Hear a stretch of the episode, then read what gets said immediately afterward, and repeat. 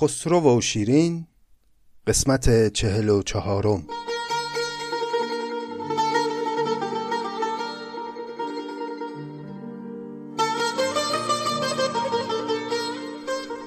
سلام. این 68 مین پادکست نظامی گنجوی است و دیدیم که در قسمت قبل قصه خسرو و شیرین رو نظامی بالاخره تمام کرد. داستان تمام شد اما منظومه خسرو و شیرین هنوز باقی است و هنوز تمام نشده. نظامی در ادامه تکمله ها و مؤخره هایی رو بیان می‌کنه که اتفاقا اهمیت بالایی هم دارن برای اینکه بخوایم شناخت بهتری از نظامی و از این منظومه پیدا بکنیم. دیدیم که در قسمت قبل بعد از اون پایان شکوهمند اندوهناک و بعد از اون اتفاقی که افتاد وقتی شیرین در حالی که پیکر خسرو رو در آغوش داشت پایان داد به زندگی خودش نظامی که معلوم بود خودش خیلی متأثر شده از این پایانی که رقم زده در نکوهش جهانی ابیاتی رو آورد. شروع کرد به نکوهش کردن دنیا. ابیاتی بود بسیار دردمندانه که خوندیم با هم و در پایانش هم نظامی گفت که بده گر عاقلی پرواز خود را که کشتند از تو به صد بار صد را. زمین که از خون ما باکی ندارد به بادش ده که جز خاکی ندارد. این چنین نظامی بخش نکوهش جهان رو تمام کرد و حالا در ادامه چند بیتی رو در حال و هوای موعظه میاره و بعد هم در ادامه بخش کوتاهی رو خواهیم داشت با عنوان نتیجه افسانه خسرو و شیرین این مؤخره هایی که نظامی بعد از داستان خواهد آورد بی ارتباط نیست با متن خود داستان و از این جهت خیلی مهمه که ما این بخش ها رو هم با دقت بخونیم و بخش های جذابی هم البته هستن و امیدوارم که همچنان همراه پادکست نظامی بمونید. بریم و این ابیات رو با هم بخونیم.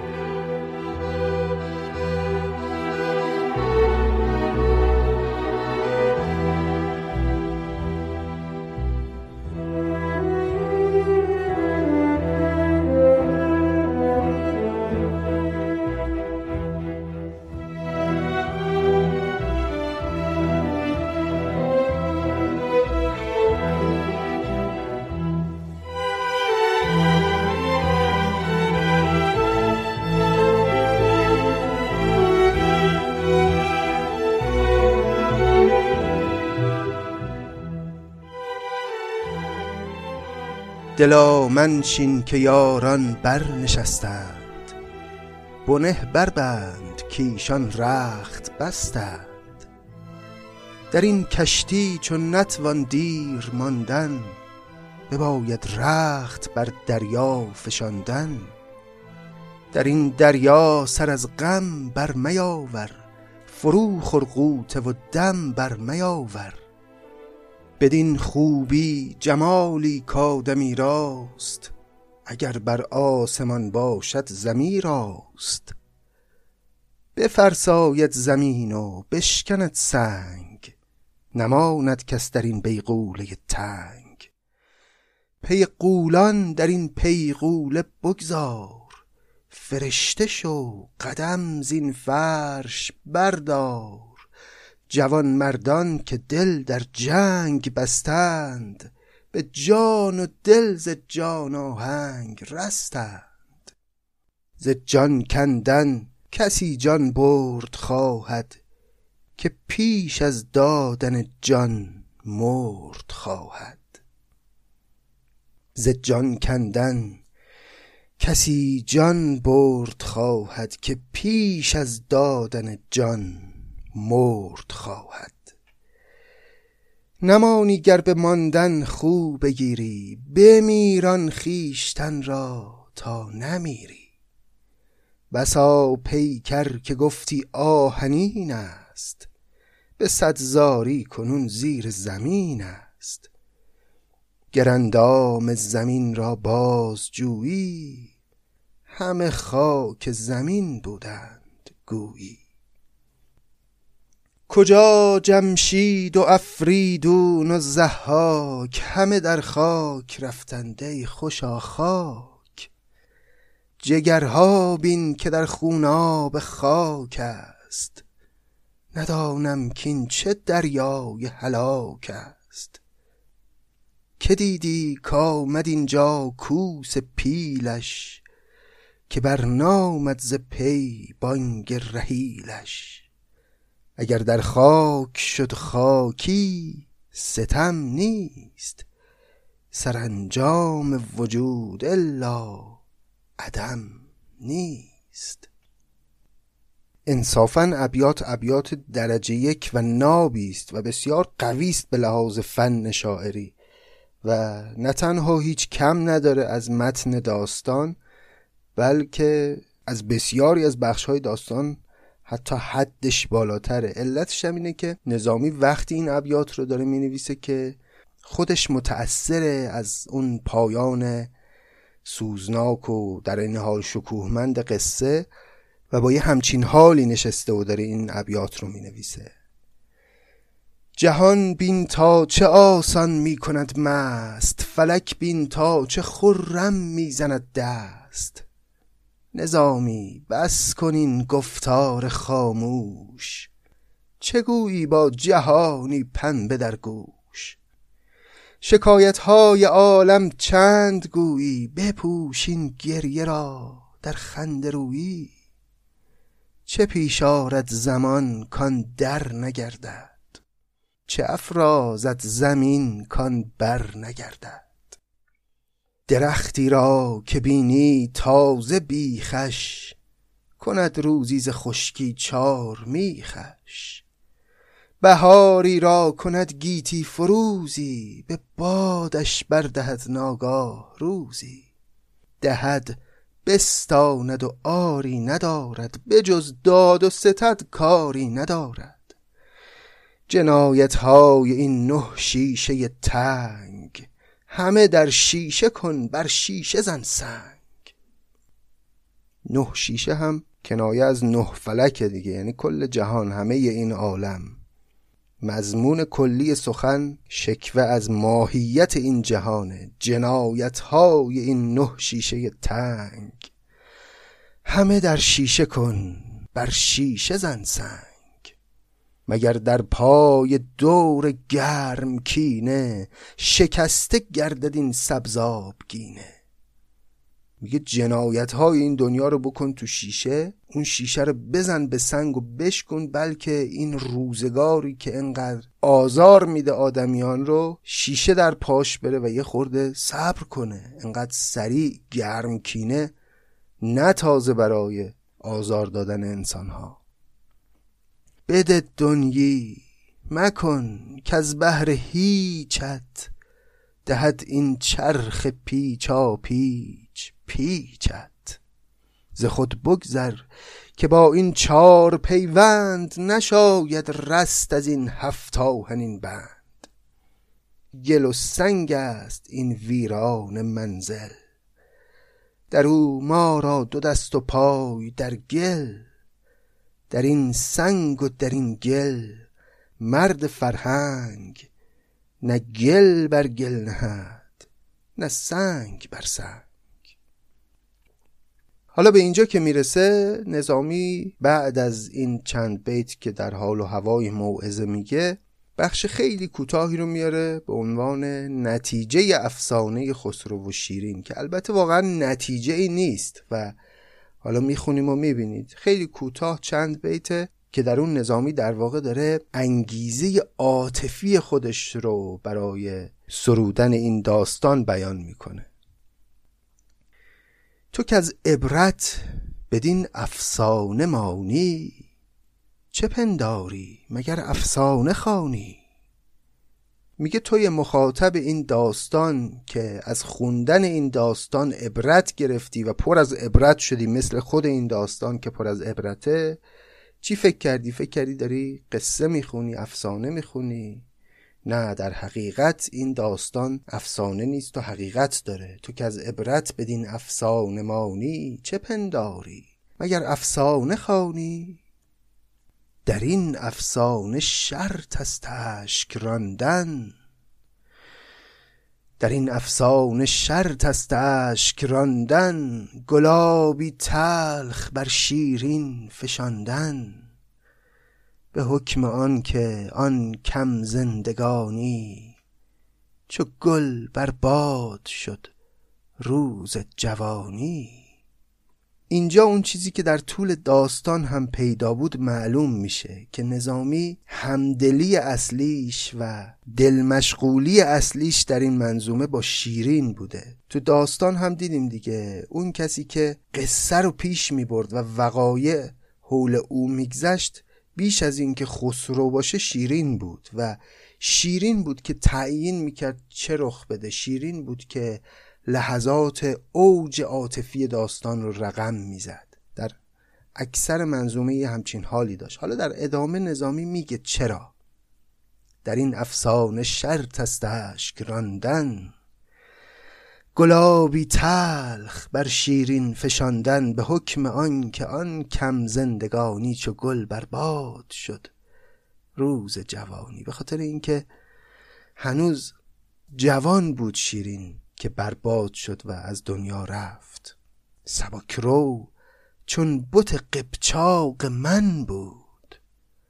گمان افتاد خود کافاق من بود. اگه یادتون باشه براتون گفته بودم که نظامی یک همسری داشت به نام آفاق که در سالهای جوانی از دنیا رفته بود. کمی پیش از آغاز سرودن منظومه خسرو و شیرین این آفاق از دنیا رفت و نظامی بی همسر شد و ظاهرا اونچه که برمیاد از منظومه های نظامی نظامی بسیار این زن را دوست می داشته و ظاهرا زن بسیار زیبایی بوده و حالا در ادامه هم توضیح میده که چطور این زن رو به دست آورده بوده. در واقع آفاق کنیزی بوده که حاکم دربند دربند یکی از شهرهای حاشیه دریای خزره حاشیه غربی دریای خزر در واقع.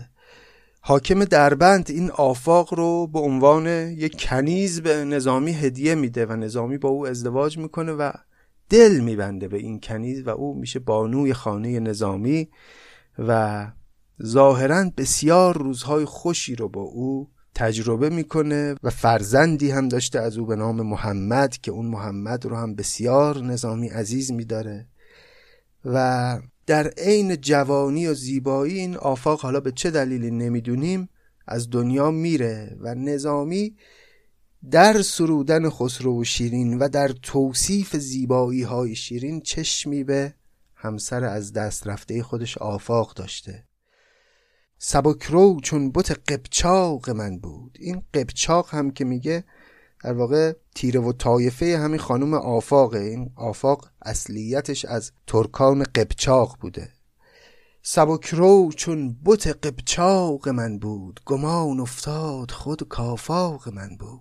احساس می‌کردم این شیرین همون آفاق منه. همایون پیکری نقض و خردمند. فرستاده به من دارای دربند.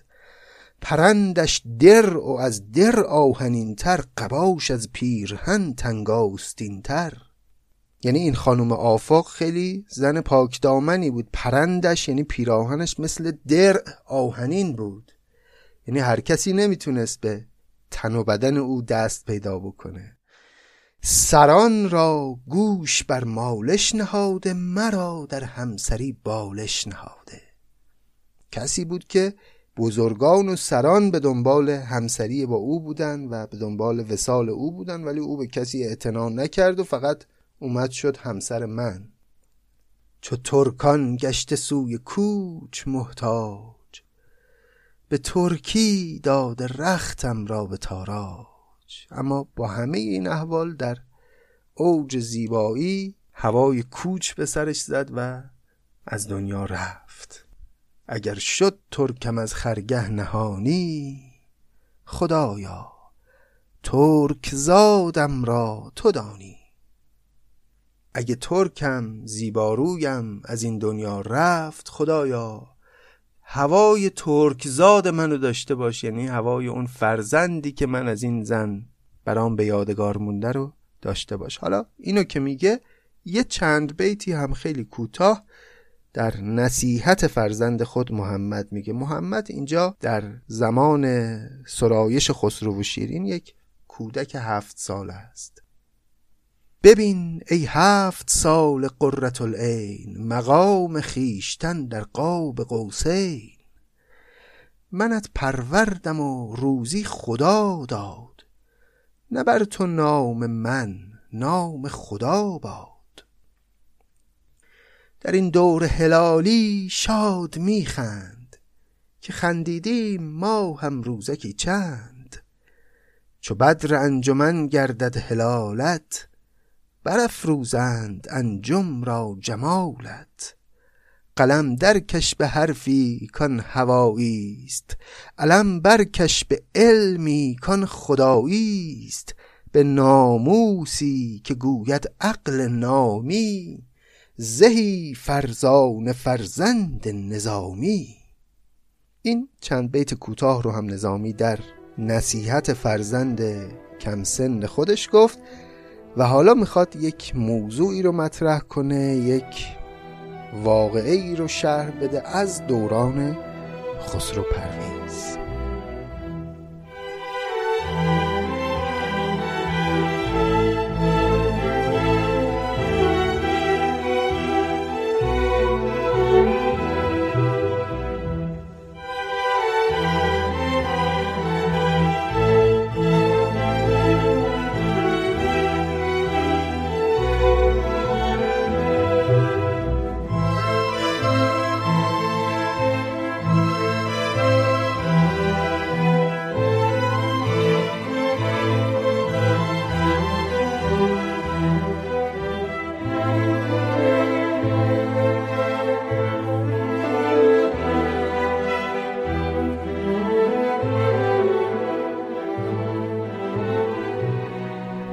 چون این گفتان سخن پرداز شبخیز کزان آمد خلل در کار پرویز که از شبها شبی روشن چون محتاب جمال مصطفی را دید در خواب.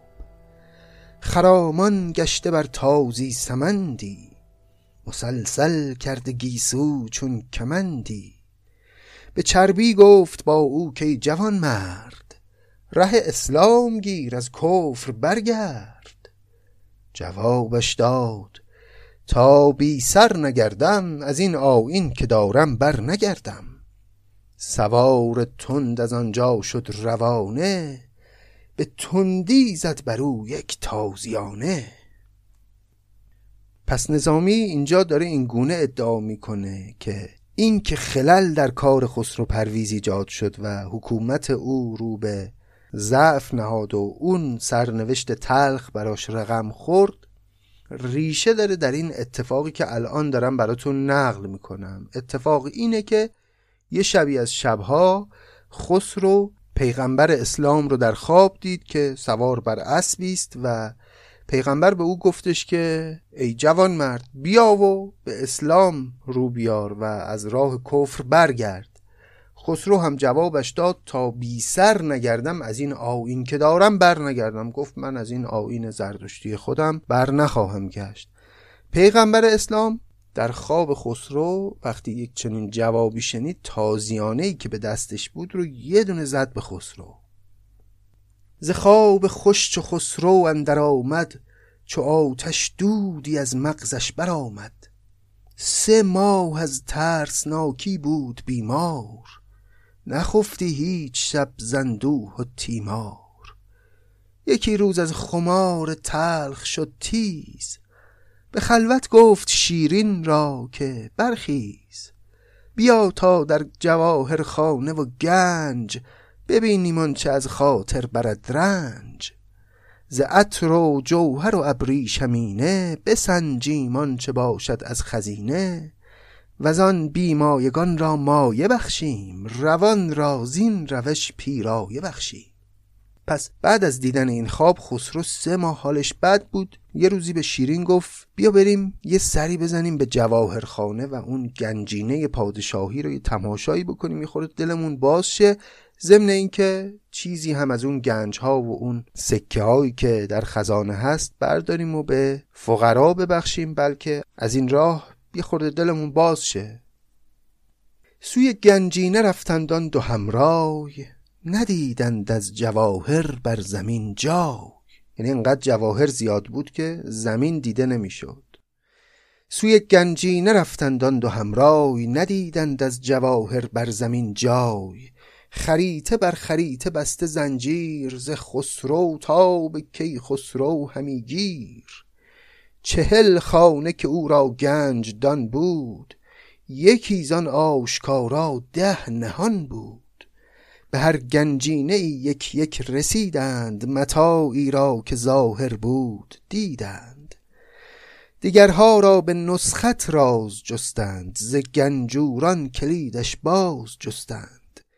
کلید و نسخه پیش آورد گنجور زمین از بار گوهر گشت رنجور.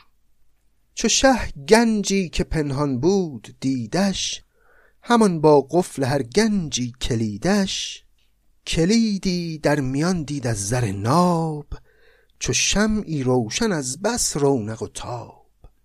ز مردم باز جستان گنج را در که قفل آن کلیدش نیست در بر. نشان دادند و چون آگاه شد شاه زمین را داد کندن بر نشانگاه.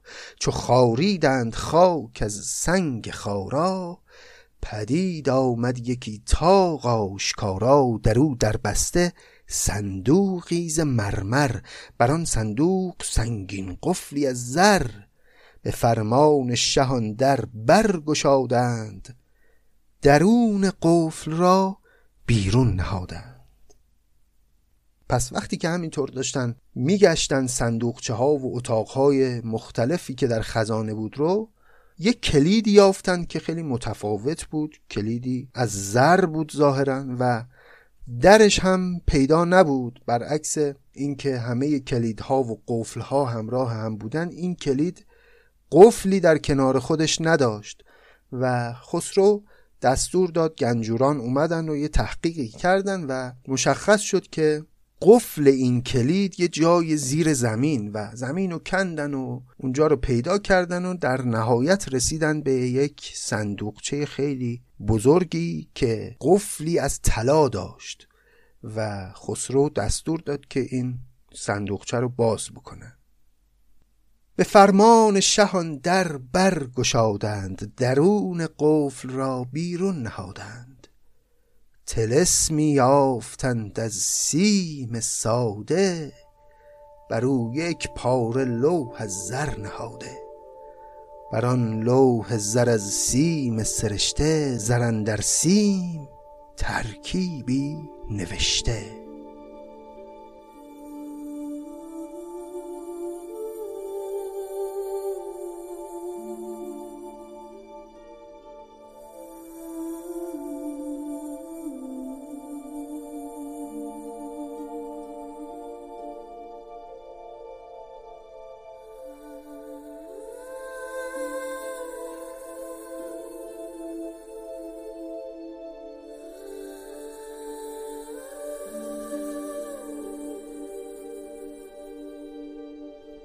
طلب کردند پیری کان فرو خواند.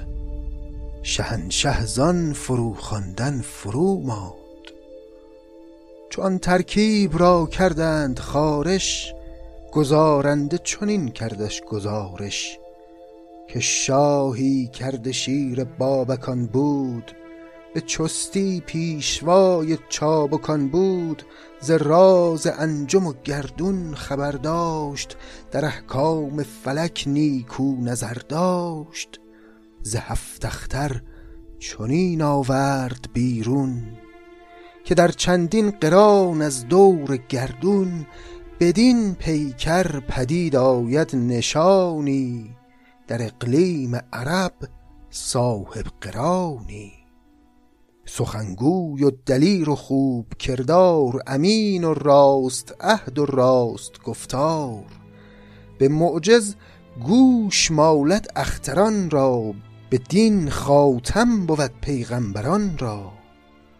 ز ملت ها برارد پادشاهی به شرع او رسد ملت خدایی.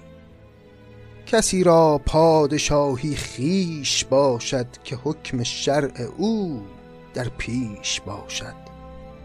بدو باید که دانا بگرود زود که جنگ او زیان شد صلح او سود. پس قصه اینطور شد که وقتی در اون صندوق رو باز کردن دیدن یک لوحه‌ای در اون صندوق هست که به خط تلسم مطالبی اونجا نوشته شده جستجو کردند و پیری رو آوردند که بتونه رمزگشایی بکنه از این لوح و اون پیر گفت که اردشیر بابکان سالهای سال پیش بر این لوح نوشته که روزگاری خواهد آمد که در اقلیم عرب فردی ظهور خواهد کرد با این مشخصات و تصویر اون فرد رو هم اونجا کشیده بود اردشیر بابکان. بدین پیکر پدید آید نشانی در اقلیم عرب صاحب قرانی. صاحب قران هم یعنی کسی که صاحب قران مبارک باشه. یعنی طالع اون فرد این گونه باشه که مثلا موقع به دنیا اومدنش دو تا سیاره به شکل مثبت و به شکل مبارکی با هم قران کرده باشند در یک مدار و مسیر. قرار گرفته باشند چو شاهنشه در آن صورت نظر کرد سیاست در دل و جانش اثر کرد. به عینه گفت که این شکل جهانتاب سواری بود کان شب دید در خواب. چنان در کال بود جوشید جانش که بیرون ریخت مغز از استخوانش. بپرسید از بریدان جهانگرد که در گیتی که دید است این چنین مرد؟ برید یعنی پیک نامه بر. خسرو تا اون صورت رو بر اون لوحه دید گفت این همونیه که من خوابشو دیده بودم که یک تازیانه ای به من زد. بعد سوال کرد از این بریدها و نامبرها که کی تا حالا یه همچین چهره ای رو دیده؟ همه گفتند کین تمثال منظور. که دل را دیده بخشد دیده را نور نماند جز بدان پیغمبر پاک او در کعبه انبر بوی شد خاک. محمد کیزد از خلقش گزیده است زبانش قفل عالم را کلیده برون شد شاه از آن گنجین دلتنگ از آن گوهر فتاده بر سرش سنگ. چو شیرین دید شهر جوش در مغز پریشان پیکرش زان پیکر نغز. به شه گفته به دانایی و رادی تراز تاج و تخت کیقبادی. در این پیکر که پیش از ما نهفتند سخن دانی که بیهوده نگفتند.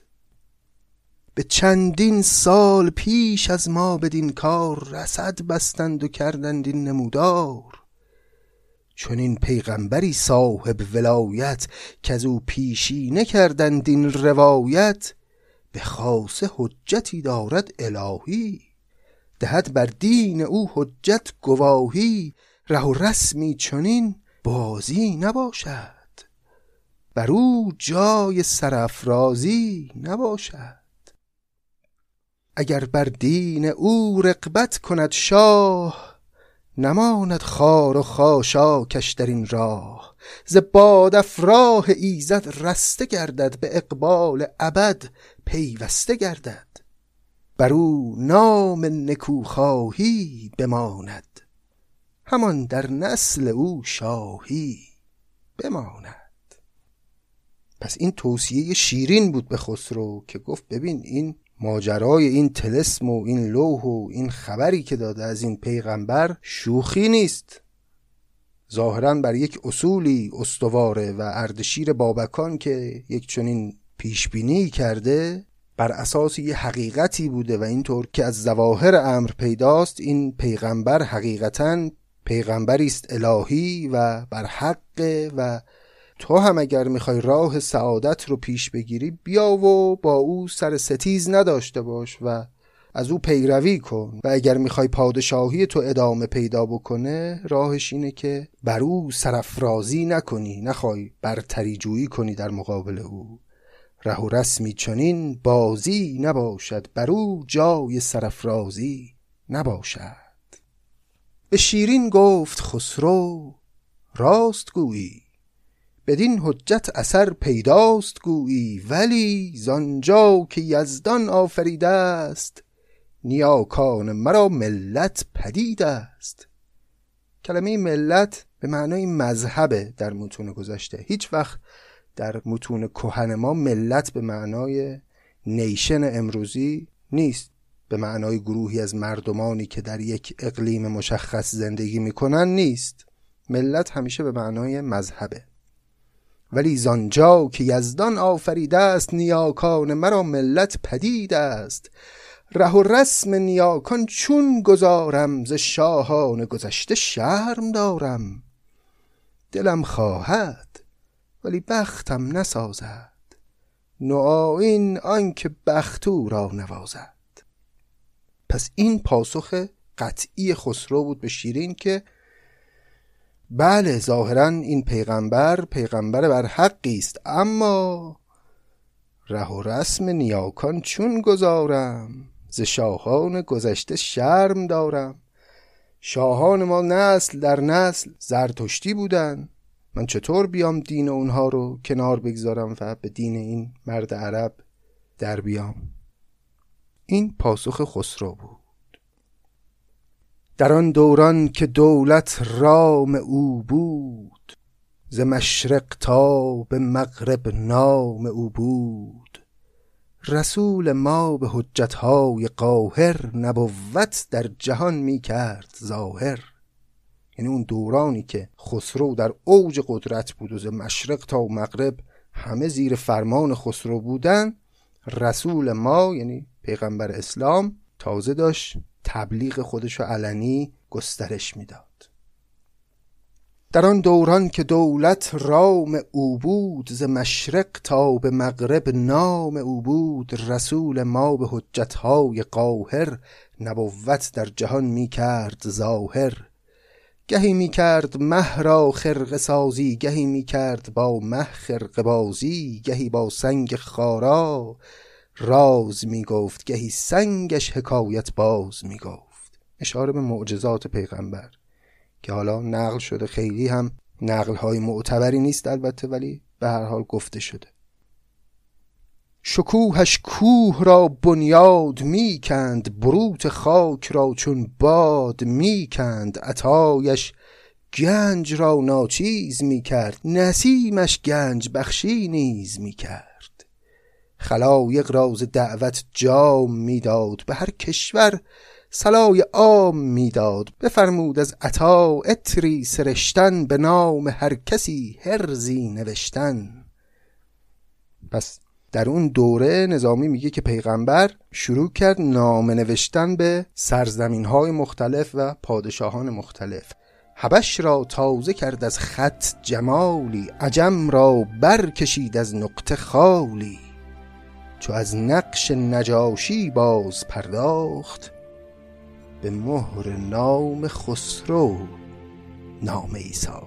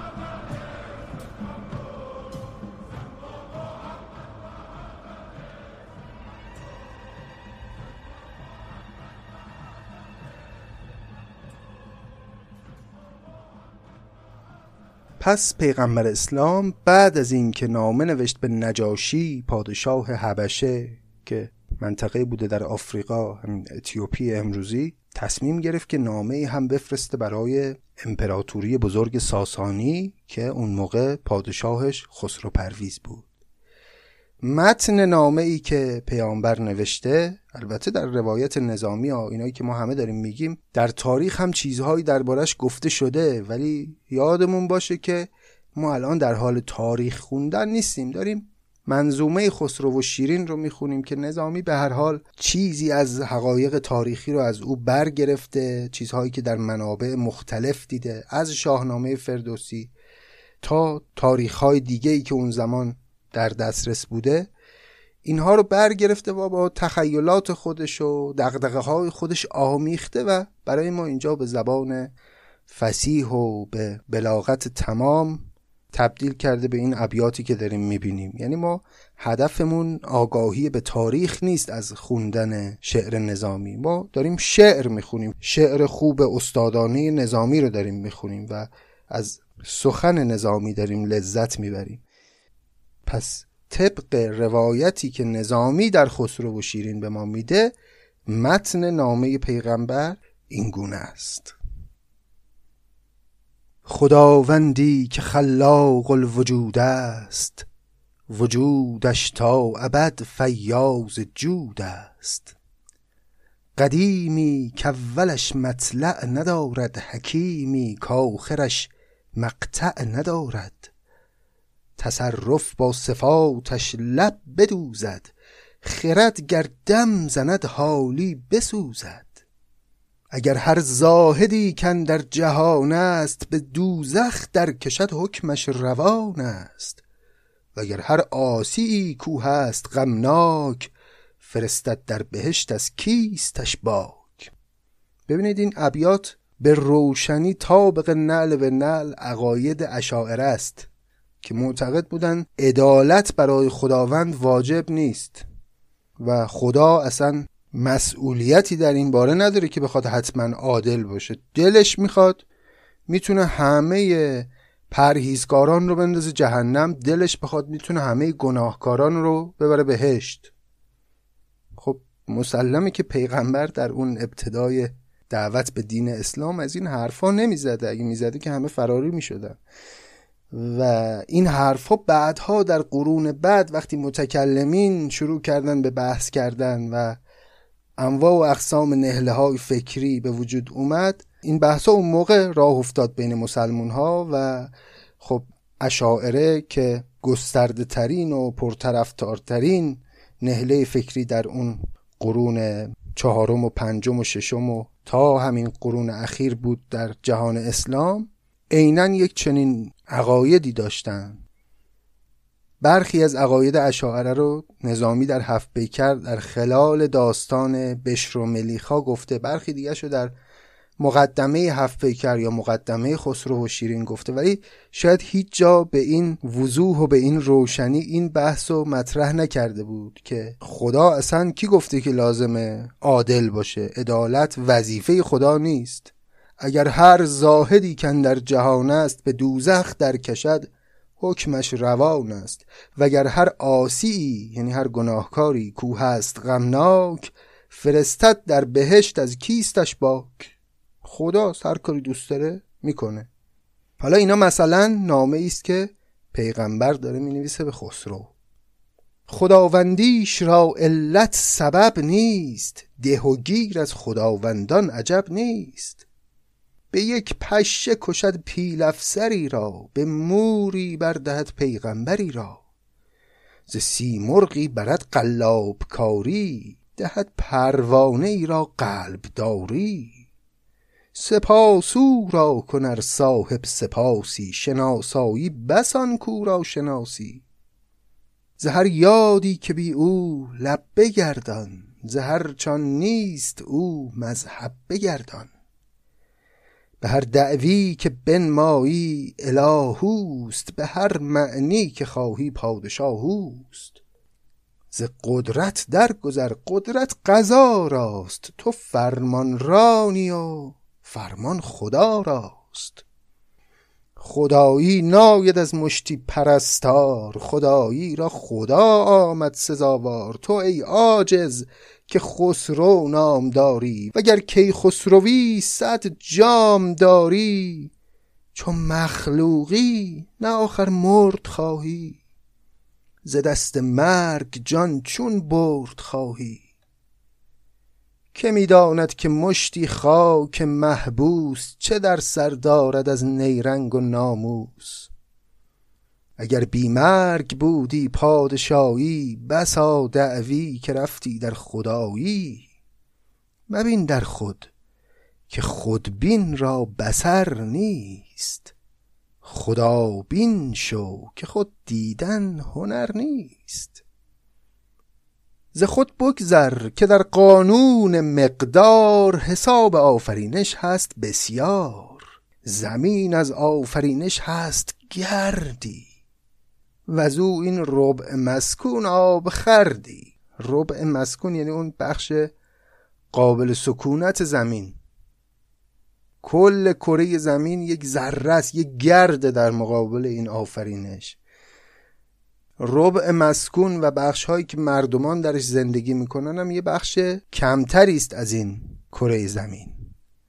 زمین از آفرینش هست گردی و از او این ربع مسکون آب خردی.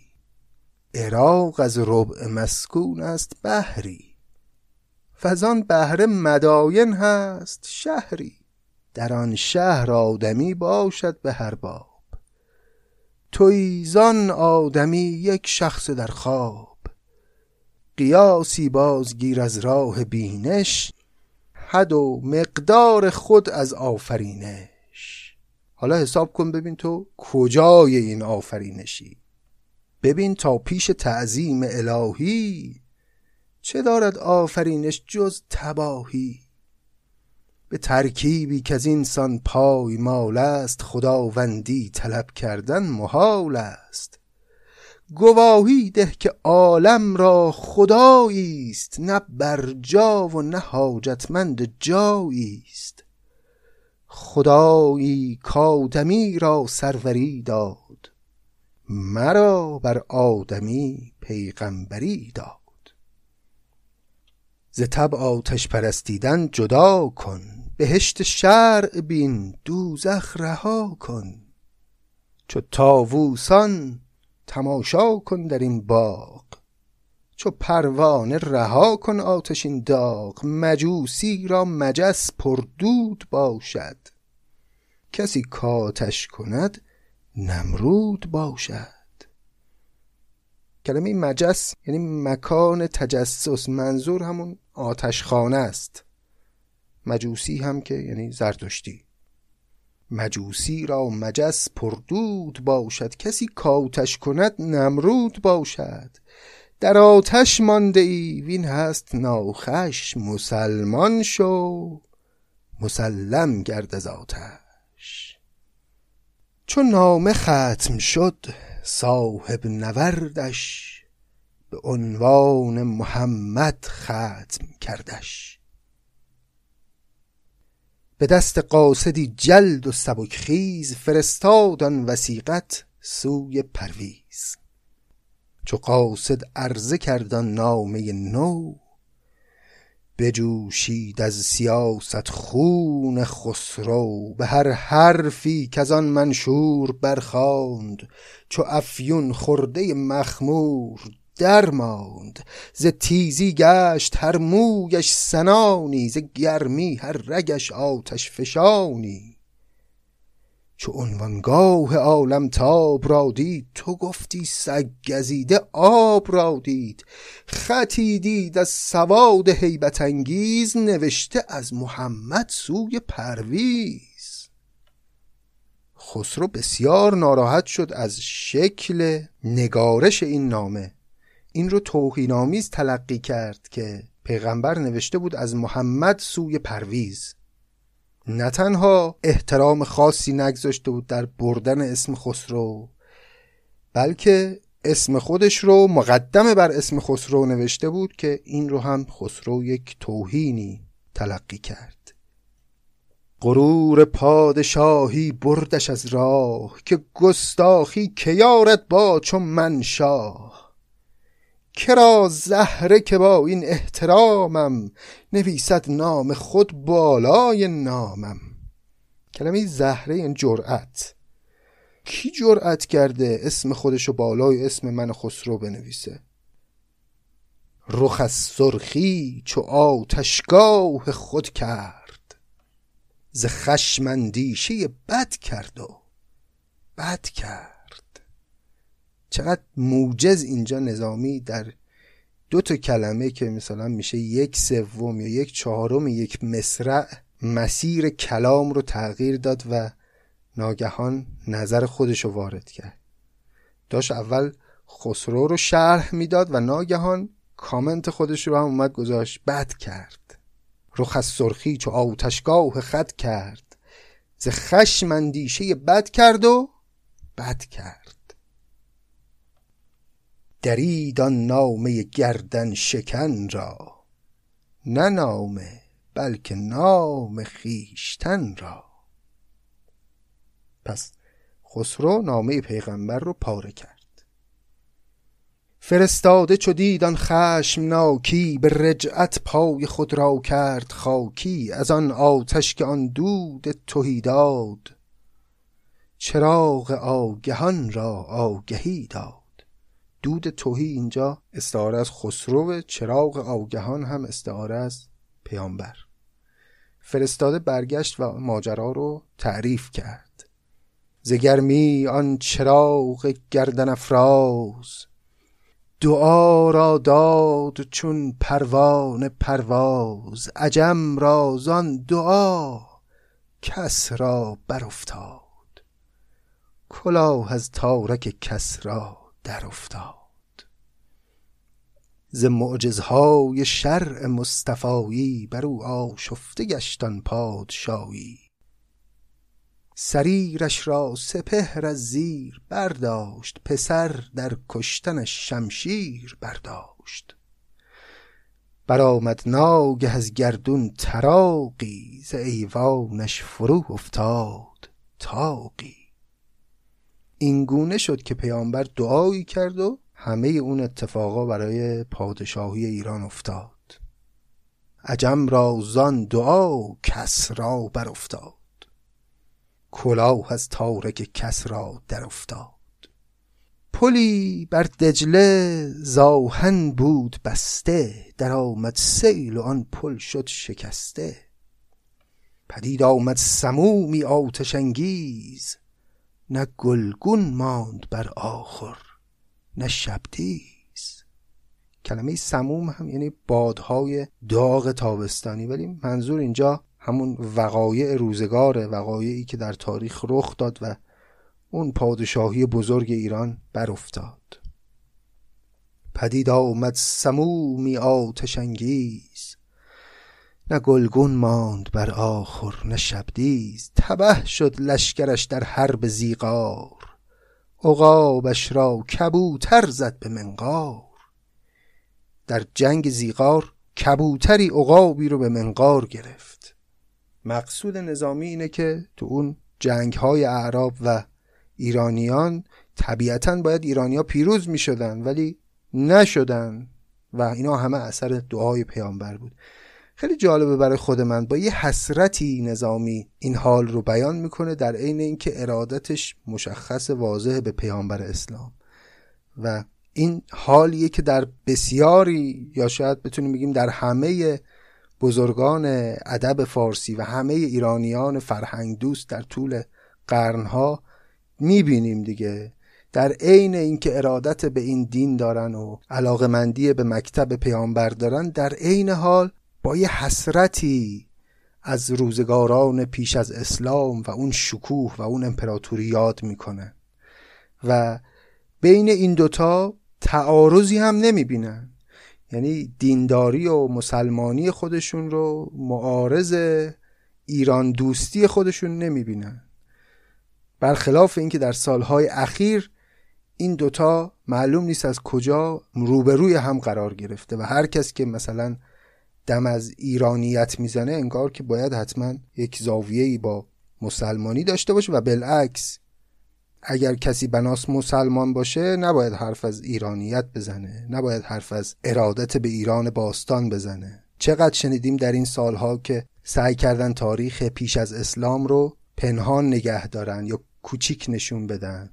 به خیال خودشون برای اینکه اسلام رو بخوان برجسته کنن و تمدن اسلامی رو برجسته کنن در صورتی که می‌بینیم بزرگان ما در طول تاریخ اینگونه بودن که به هر دو تمدن علاقمندی داشتن و دلبستگی داشتن و تعارضی نمی‌دیدن. حتی اینجا که بحث بحث جنگه که مسلمان ها بالاخره حمله کردن به ایران و بالاخره ویرانی ها به جا آوردن و اون تمدن با شکوه رو سرنگون کردن و دیویس سال ایرانیان رو تحقیر کردن به نوعی با این حال یه کسی مثل نظامی وقتی داره قضاوت عاطفی می‌کنه راجع به ماجرا با خودش میگه ای کاش مثلا خسرو پرویز نامه پیامبر رو پاره نمی‌کرد.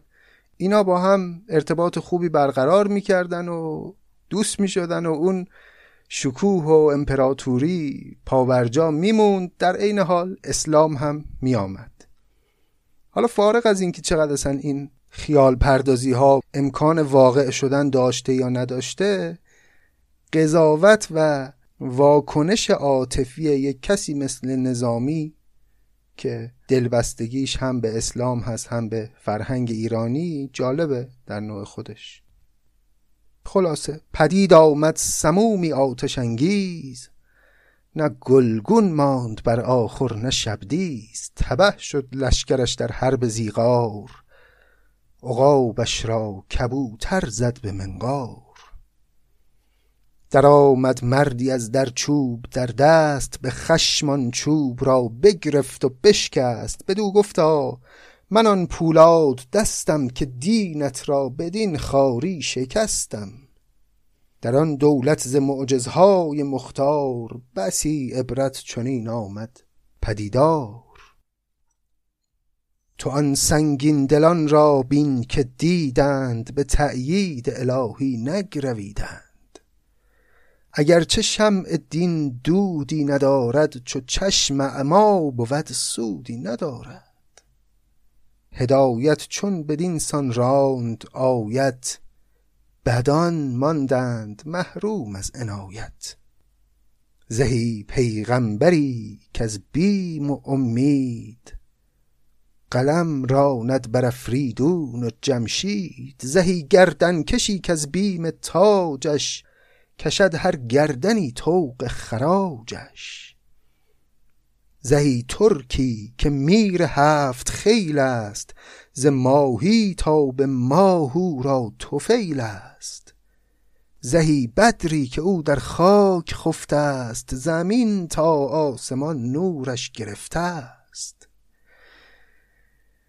زهی سلطان سواری کافرینش ز خاک او کشد طغرای بینش. زهی سرخیل سرهنگان اسرار سخن را تا قیامت نوبتی دار. سهرگه پنج نوبت کوفت در خاک.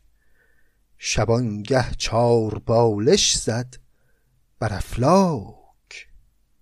به اینجا که می‌رسه نظامی بعد از این تعریف ها و توصیف هایی که از پیامبر کرد میره سراغ اون بحث مورد علاقه خودش که در همه کتاب ها به او پرداخته و اون هم معراج پیغمبره. معراج پیغمبر به دلیل یه خورده عجیب و غریب بودن و رازآلود بودن و وهمالود بودنش خیلی برای نظامی جذاب بوده. چون نظامی اساسا علاقه داره به این نمادها و اسرار و رموز و اینها.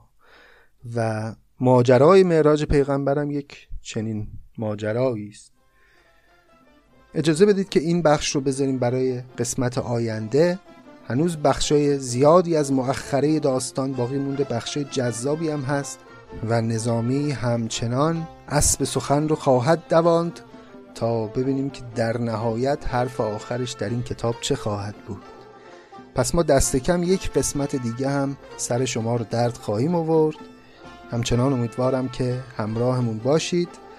و خسرو و شیرین رو و نظامی رو و بنده حقیر رو تنها نگذارید تا ادامه منظومه که در قسمت آینده با هم پی خواهیم گرفت. مراقب خودتون باشید و خدا نگهدار.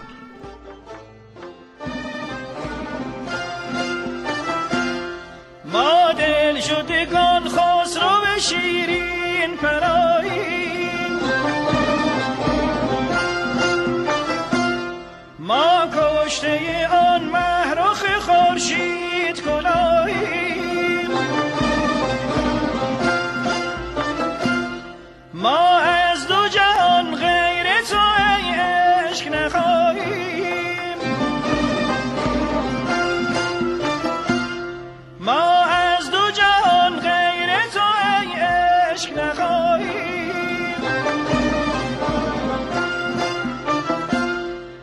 شور نهان